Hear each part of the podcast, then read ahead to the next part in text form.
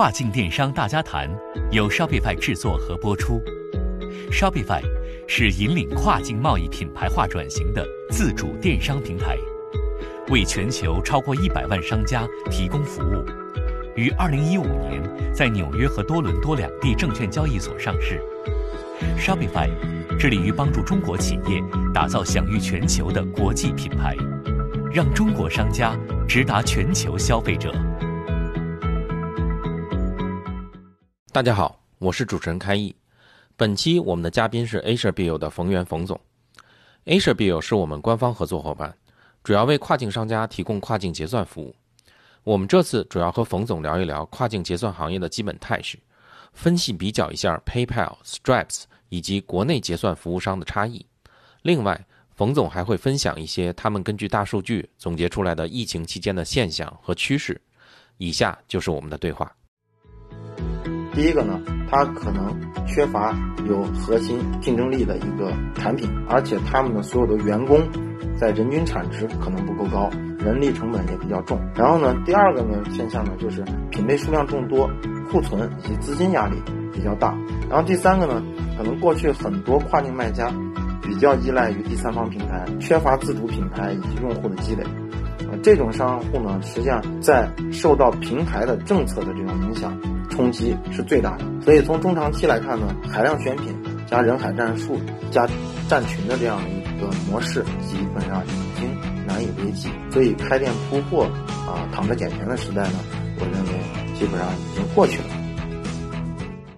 冯总您好，欢迎参加我们的节目啊。嗯，那个您能不能首先跟我们的听众介绍一下，就是 H B 是是什么样的一个公司？因为我相信可能很多听众都对咱们公司本身提供的服务和背景不是特别了解。啊啊，开毅你好啊，首先非常感谢，呃，就是我们有这样的一次交流啊。呃，我们 H B 公司呢，实际上是在二零一五年成立的，我们主要的业务范畴就是。各种信用卡卡组织的这样的一个信用卡收单，以及全球的各个国家的本地支付的一个综合性的一站式收款服务。目前呢，我们平均的工龄已经是这个行业的七年，等于说一波老司机或者老工匠啊，从事的一个呃专注专业的这样的一个工作。我们公司呢，总部是在香港，同时在中国大陆和欧洲区域也都有这样的一个分支机构。啊，从事于全球化，不仅是中国商户，也有全球的各个商户的之间的这样的一个国际信用卡啊服务。啊，目前除了这个 PayPal 信用卡的以外的这个信用卡收单服务啊，我们也在跟比如说德国的 SoftBank 啊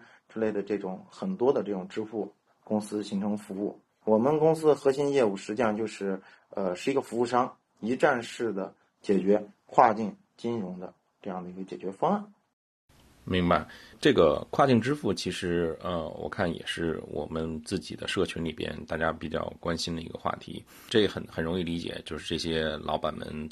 在海外卖了东西，他得想办法把钱弄回来。然后，那现在这个行业是一个什么样的呃形态？有哪些主要的这个做跨境支付结算的平台？然后他们各自有什么优缺点呢？嗯，OK。相信其实做国际的这样的一个金融业务，啊，最大的一家呢是 PayPal。PayPal 跟应该咱们跟 Shopify 的合作也是很深入的。PayPal 的这个业务呢，首先它是一个钱包业务，而且它发源于美国，所以实际上地位相当于是中国的支付宝。其实，在这个业务的时候，就是年轻人首先是居多的。但是它的一个钱包业务的局限性呢，是首先除了美国区域以外，欧洲还稍微好一点。其他区域可能它的普及率并不高，因为要使用这种支付的时候，它可能还得注册一些账户，甚至因为直接可能跟信用卡、借记卡去关联的时候，可能有一部分的这个中老年群体 会不太放心。这个钱包业务呢，据我们数据显示呢，比如在美国，尤其是一些商户卖的是年轻群体相对比较好的品类，例如三 C。可能用 PayPal 的这个支付的，无论是成功率啊，还是它的所谓的这个客户满意度都会相当高。但是呢，除了美国区域的其他区域，啊，尤其是中老年，嗯，可能会购买的一些产品啊，比如说宠物用品，一般养狗的都是中老年人了，闲着退休才会用。那所以这时候使用 PayPal 的这种费率就不高，所以，嗯，信用卡收单服务跟 PayPal 它是一个天然的一个就是补充关系啊，互为平衡啊。像欧洲区域，我们的数据，比如说狗粮，信用卡支付基本上会占到六成，同样一个网站，而 PayPal 只会占到四成。明白，所以这里有 PayPal，然后呢，呃，除此之外还有其他的这个服务商吗？我知道海外还有 Stripe，国内好像也有类似像您这样的这个一站式的服务商。Stripe 和 PayPal 之间有主要有什么区别？您和您国内其他的服务商之间有主要有什么区别？OK 啊，刚才其实谈到第一个话题是钱包服务跟信用卡服务的区别，那第二个我们就谈一下 Stripe 啊、Checkout 啊这样的。呃，一些国际的啊，叫信用卡的收单机构跟我们之间的区别，像实际上 Stripe 它也是一家美国公司。那 Stripe 这种嗯比较国际化的公司，实际上他们在整个的这种呃 IT 化的应用是非常好的。首先，Stripe 从开通呃到它的整个服务流程是非常非常方便的。但是因为它是国际化公司，所以其实它在支持国内的，尤其是大陆。境内的这样的一个企业的时候，可能并不友好啊。举个例子，Stripe 只能从香港公司才能从事于信用卡收款。实际上，现在比如说香港开公司也越来越严格，所以实际上很多国内的这种中小卖家是不具备这种资质的。另外呢，其实中国有一些所谓的本土情况啊，比如说一个小卖家在他刚入行的时候，他可能在做的品类、产品选的质量不是很好。那这时候在卖出去之后，客户收到就会有比较高的客诉率。嗯，Stripe 这种公司呢，它只会考虑到大数据的一个结果，也就是说，如果出现了客诉率偏高，可能轻则呢是，就是放慢结算，重则呢可能会直接冻结账户。啊，我们之前也服务过一些中小卖家，就会碰见这种情况，包括在去申诉的时候，可能一个邮件过去，因为本身也有时差，第二天才回来。没描述清楚，第三天再发过去，可能来来回回一个月都不一定能解决问题啊。所以呢，这是 Strip 这样的一个所谓国际同行，他们在做这个业务的时候的一个呃叫弊端吧。他们可能不太熟悉中国商户。然后呃也可以简单说一下，就是我们跟其他国内同行，像 Shopify，你们在大陆区域内也是首家找到我们 H O B 合作的，当时应该。就是卡组织也跟我们做了一些背书，所以实际上金融业务更多的是一个稳定的通道、稳定的服务。因为资金安全，相信是所有的叫商户所关心的这样的一个问题。而我们在这方面呢，第一是一群老司机，第二呢，我们也有非常多的国际上的一个金融牌照来去支撑这样的一个服务。明白。行，那这块儿我想相信那个很多听众都已经大概听明白整个这个行业跨境收款是什么样一个态势了。呃，您能不能聊聊，就是疫情爆发之后，从你们那边的业务数据上看，观察到哪些趋势和现象？觉得这个现在疫情对中国商家的影响是一个什么样的程度？嗯，OK，嗯，这个话题实际上范围就比较广泛了。这个我觉得首先可能从嗯，客户的规模，呃，聊聊这个话题。实际上，任何的这种嗯小客户在进入这个领域的时候，他们一开始可能只会用贝宝、配票这样的工具啊，但是他们在熟悉行行业的情况之后，一般都会选择信用卡作为一个补充。而实际上，任何小商户他在进入这个领域接信用卡服务的时候，第一，他可能在乎的是这种费率，而费率实际上。对于他们的理解，省一分是一分，但是实际上费率并不是一个最关键的核心要素。所以这我就从小商户的心态来说啊，那其次中商户、中等规模的商户，实际上他更看重的是一个所谓叫支付成功率的这样一个概念，因为任何一个支付行为啊，都有可能会让用户觉得不爽呀、麻烦，而让中客户中途放弃。所以支付成功率反而是中型商户他们最关注的，因为支付成功率假如说上升，比如说十个百分点。那实际上它相当于会多百分之十的这样的一个流水额，那这个对于企业经营来说，赚钱永远比省钱可能更重要。而这种比较大的商户，呃，一年可能在十亿人民币以上的这样的一个企业，它更要求企业的资金流循环运转，所以它对结账的这样的一个所谓的金融流转率或者叫哦结算啊是可能更关注的。那在其实疫情期间呢，各种商户他们的这样的一个嗯所谓的反应可能都不太一样啊。嗯，我实际上最近看到了比较顶级的这样的一个商户，具体是谁就不说了，就是最头部可能一年会超过百亿的这样，基本上都出现了不同规模的这种裁员。那实际上就是大商户在整个的这种疫情面前，可能他们的固定成本更高，他们规模大了，所以他们的合规成本更高，所以他们可能在这个时候他们会更痛苦。中型卖家呢？他们可能有一定的这种现金流的这种储备，所以他们呢，可能更多的在疫情期间，可能是一个发展的这样的机会，而小商户呢，可能我们更多看到的是，呃，例如去从一些防疫用品啊，想捞捞快钱，所以其实各种商户在疫情面前的这样的一个反应呢，都不太相同。那然后呢，我再聊聊现在我们看到的这种叫现象吧。所以，其实我们最开始在，尤其前两年，在跨境电商比较好的这样的一个时候呢，呃，更多的跨境卖家采取的一个铺货的这种方式。那实际上，铺货的方式在尤其有这种呃红利期的时候，我觉得这种方式是非常有效的，因为它扩大规模经营。而这次呢，实际上就集中出现了几个问题。第一个呢，它可能缺乏有核心竞争力的一个产品，而且他们的所有的员工。在人均产值可能不够高，人力成本也比较重，这在大企业里面是非常非常，啊，就是显性的这样一个表现。然后呢，第二个呢现象呢就是品类数量众多，库存以及资金压力比较大啊，比较顶级的商户更多的也是压供应商的这样的一个款。但是我们可以看到，最近在国内，呃，很多企业现金流都出问题，工厂出货可能也都从过去的账期模式，可能改成了这样的一个现金结算的这种方式啊。然后第三个呢，可能过去很多跨境卖家比较依赖于第三方平台，缺乏自主品牌以及用户的积累，啊，这种商户呢，实际上在受到平台的政策的这种影响冲击是最大的，所以他们可能也是相对危险的。所以从中长期来看呢，海量选品加人海战术加站群的这样的一个模式，基本上已经难以为继。所以开店铺货啊，躺着捡钱的时代呢，我认为基本上已经过去了。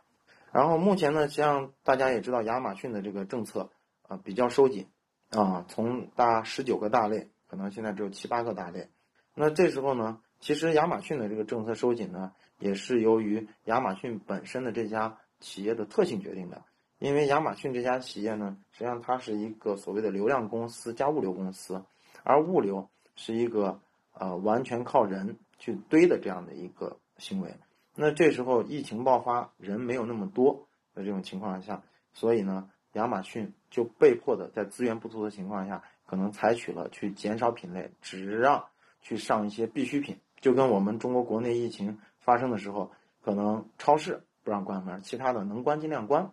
那所以实际上在这种情况下呢，人民可能有的需求还是存在的，所以这时候可能很多所谓的亚马逊卖家。他可能就会转换为独立站的卖家。目前呢，我们也看到整个独立站的这样，无论从开店还是从流水方面，实际上也是从三月份开始出现了一个比较显性的一个增长。然后就目前的这样的一个嗯数据明显上升的这个情况呢，实际上我认为跟疫情还是相关的。我觉得第一个嗯比较明显的这样态势呢，就是恐慌。像我呢是大年初三。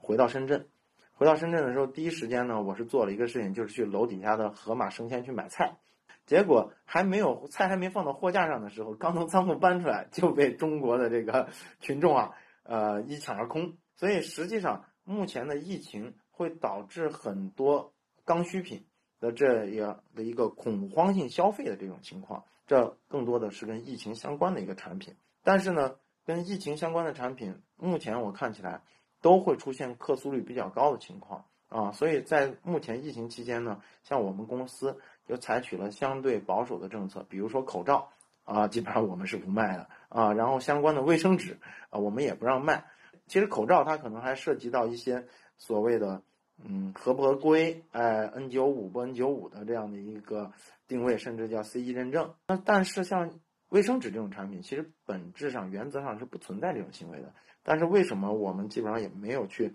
啊不建议我们的商户去经营这个品类呢？因为卫生纸实际上它在恐慌导致的这样一个消费的时候，但是目前物流又是有极大的影响，所以物流会导致客户收到货很慢，而这个恐慌期结束之后，呃，结果超市可能也把卫生纸补上了。那这时候我花这么多钱买一个贵的卫生纸，那我不如这个货我就不要了啊，我去超市重新买便宜的卫生纸，所以它会导致比较高的一个客诉率。商品过价售价过高这个情况呢，实际上确实是因为成本上升，有的售价其实上是过高了。但是通过大数据显示，同样的品可能在去年，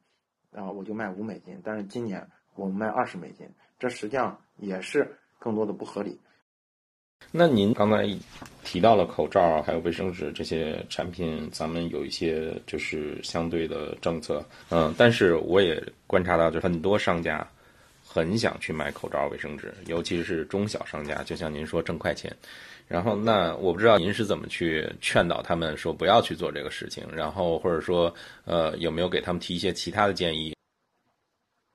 ？OK 啊，这个其实这个话题也蛮大哈，呃，我也可以谈谈我的样看法啊。实际上就是我，因为我们公司呃，其实有很多的这种大数据的这种显示啊，啊，嗯，像比如说目前疫情期间，嗯，我们现在经营还比较好的这样的企业，他们都在做哪些的这种品类呢？嗯，我认为只要跟呃疫情相关的非必需品的，但是呢又是他可能会去满足一些他的这种叫幸福指数的这类产品，我认为都是比较友好的。呃，举个例子，比如说家居服，然后呢，像玩具，因为在疫情期间，我跟我小朋友就在家里面，呃，买了蛮多的玩具在那玩，因为小朋友确实也不能上课，挺无聊的。然后呢，再像比如说游戏的一些周边产品，像我知道这个，比如说过去有一个叫跳舞毯的东西，哎，既能玩游戏又能健身啊，这就是蛮好的。再比如说像这种健身产品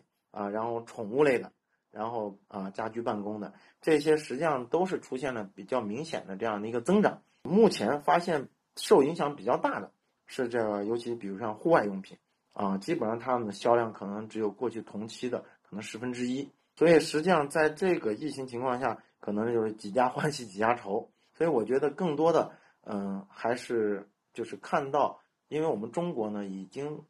基本上疫情算稳定了，呃，我现在也经常建议有一定所谓老客户基量的这样的一个客户，去针对中国的疫情，可能给商户都发一封邮件。这封邮件呢，可能更多是介绍一些所谓疫情时代中国人的一种娱乐消遣生活的这样的一个方式啊，比如说在家打乒乓球，我们在网上可能也看到了这种类似的这种呃叫小视频。那实际上这样的一个行为，很多的时候能去引导消费者进行哦，原来疫情期间我在家还可以这样玩，那所以实际上能达到一个所谓刺激消费的这样的一个呃叫目的吧。OK OK，明白。那刚才您也提到了，就是呃，在风控上，咱们现在这边就是口罩、卫生纸不让卖，然后基于是客诉率可能会比较高的原因，我们还有哪些其他的风控措施是专门针对疫情期间可能出现的风险点，对商家以及消费者进行一些保护？我觉得这块呢，实际上，嗯，我们在疫情期间，首先一定要各个企业看到，呃，风险点。首先，物流成本是急速的上升。啊，目前我知道的物流成本基本上已经上涨了一倍，甚至一点五倍，而且时效呢，现在也有不确定的这样的因素。嗯，我举个例子，如果是它的品类相对还比较有核心竞争力的这样的一个商户，也就是他们的利润是比较足够有保证的，那这时候我可能都会建议他们发啊 DHL 这种啊物流，因为这种物流实际上它是美国的这样企业，所以它在尾程物流一定是优先保证的。如果是这点做不到的话，那尽量也选择国内比较大的这种专线物流。那专线物流呢，实际上，呃，至少能保证我会优先排班，并且出关也会优先。那这种到达的时效就会好一些。最不济可能只能采取普通的这种邮政小包。那邮政小包目前我们看到的所谓的到达率，时间已经超过三十天了。嗯，超过三十天，实际上很多消费者可能就会对这个呃物品可能会比较失望。所以呢，就是各个企业一定要注意物流的这样的一个情况。其次呢，就是我也可以给大家介绍一些，嗯，就是所谓的经营理念，因为我觉得，嗯，平台更多的是可能做流量，而独立站，尤其用 Shopify 做独立站的这样的一个商户，我觉得更多的还是要做好客情啊，做好复购。疫情期间我看到的比较健康的，尤其是去年，如果它的复购率能上到百分之三十以上的企业，基本上目前还都是非常稳健的。如果它的复购率去年能达到百分之五十的这样的企业，基本上现在还是会出现高增长。像口罩之类的这种防疫用品，如果我们把它当成一个所谓的产品去谋求利润甚至暴利的话，我认为这也是一个跟企业经营理念不符的这样的一个行为。我这里可以分享一个我们的一个企业家用口罩，他是怎么去销售的？他确实销售了口罩。而且我也没有接，但是他的口罩效果呢，呃，是用配票去完成的，并且效果还非常好。他是把口罩作为老消费者的这样的一个客情关系维护的这样的一个纽带。当时在中国基本上疫情相对稳定，但是国外出现恐慌的时段呢，他给所有他的老客户进行了一个邮件，就是说，我不知道您那里对疫情是怎么样的，如果您需要一些防疫物资，尤其是可能出关比较方便的那种口罩。那我呢可以帮你去采购，啊，我只收百分之十的所谓的服务费用，物流成本您自己承担，啊，当时呢，呃，就是这封信发出去之后，有蛮多的人采购了一些小批量的这种口罩，可能用于自用，但是这样的一个行为，它不以盈利为目的，更多的可能取得了老客户的一个叫所谓的信任关怀，然后呢，嗯，还有就是我建议所有的独立站的商户企业家呢。更多的可能要梳理自己比较正确的经营理念，找到自己的核心竞争力。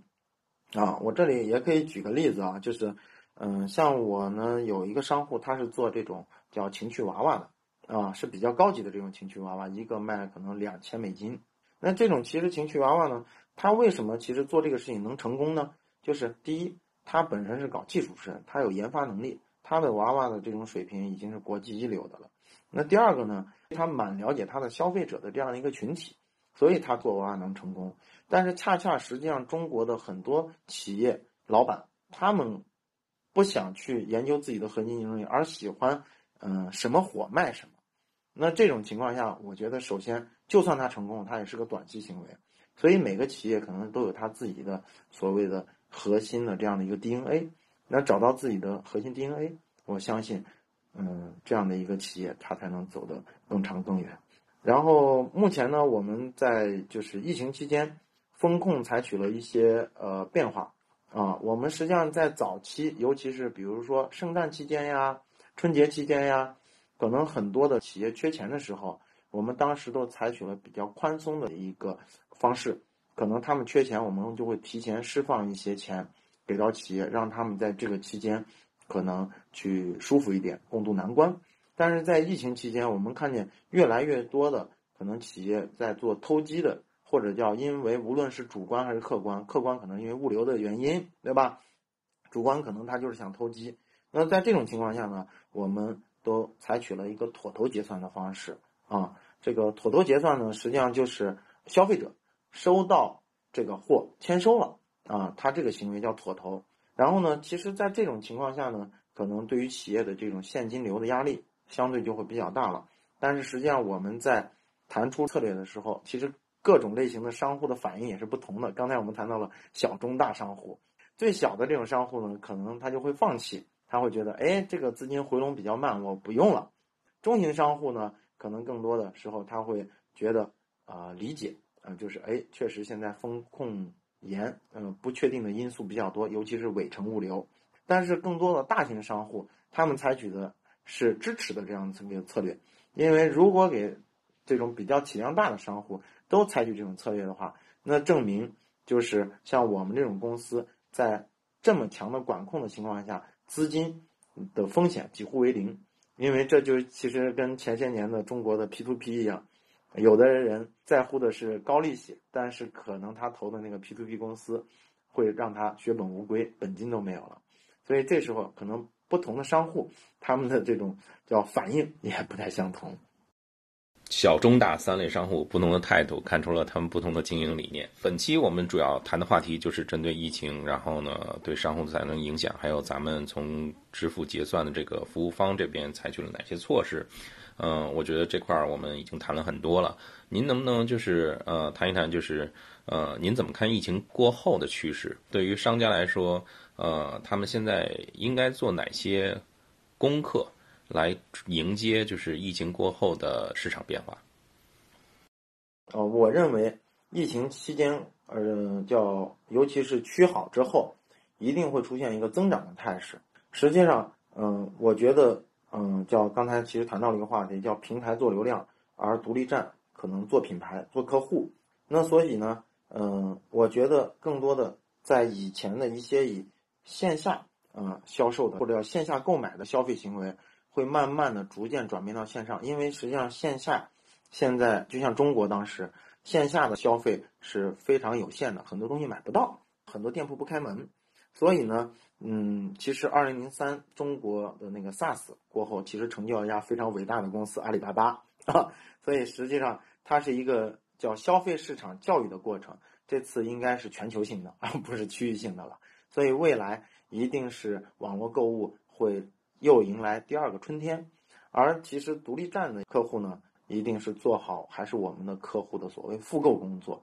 让把自己的这种所谓的经营理念、品牌，可能都要植入到客户的心目中。嗯，这里实际上我可以再分享一个比较好的，就是要叫叫攻心的这样的一个方法啊，也是我们的一个商户的这样的一个疫情期间的策略。他当时呢，实际上是寄了一批鞋子啊。啊，具体到哪儿也不说了，呃，但是呢，当时因为一些清关的问题，导致这呃大概有三分之一的货，消费者并没有拿到。当时呢是那个海关要求消费者去填报一个网上的申请链接，才能去拿到这批货品。但是呢，这个有的时间过期了，消费者可能没有通知到啊之类的，确实有一批货没了。那没了之后呢，实际上他就针对这批呃货，他给让我给出一些建议。当时我给的建议呢，我就说有两条路。第一条路呢，是我们再给他补寄一个；第二条路呢，我建议退款。呃，当然也分析了补寄和退款的这样的一个呃区别吧。那这时候，嗯，那个老板呢，其实做出的就是我立刻退款的这个行为，并且当时又打了电话。我觉得首先他很果决啊，但是我在背后问他为什么会这样做的时候，我觉得呃，他在我心目中实际上又上升了一个层级啊，就是他说。消费者现在没有收到货，他会去出现一个所谓的心理恐慌的这样的一个过程。那心理恐慌的这个过程，如果我现在就给他发起了退款，并且他可以拿到退款码，他可以查询所谓的退款的路径，他会知道这个钱什么时候收到。那他首先他心里面是踏实了。那如果踏实之后呢，他也会密切的跟踪这个所谓的退款的进度。一旦这个退款进度完成了，他立刻。会给客户再去做一个这个所谓的联系，去致歉，因为这次的购物体验并不够愉快，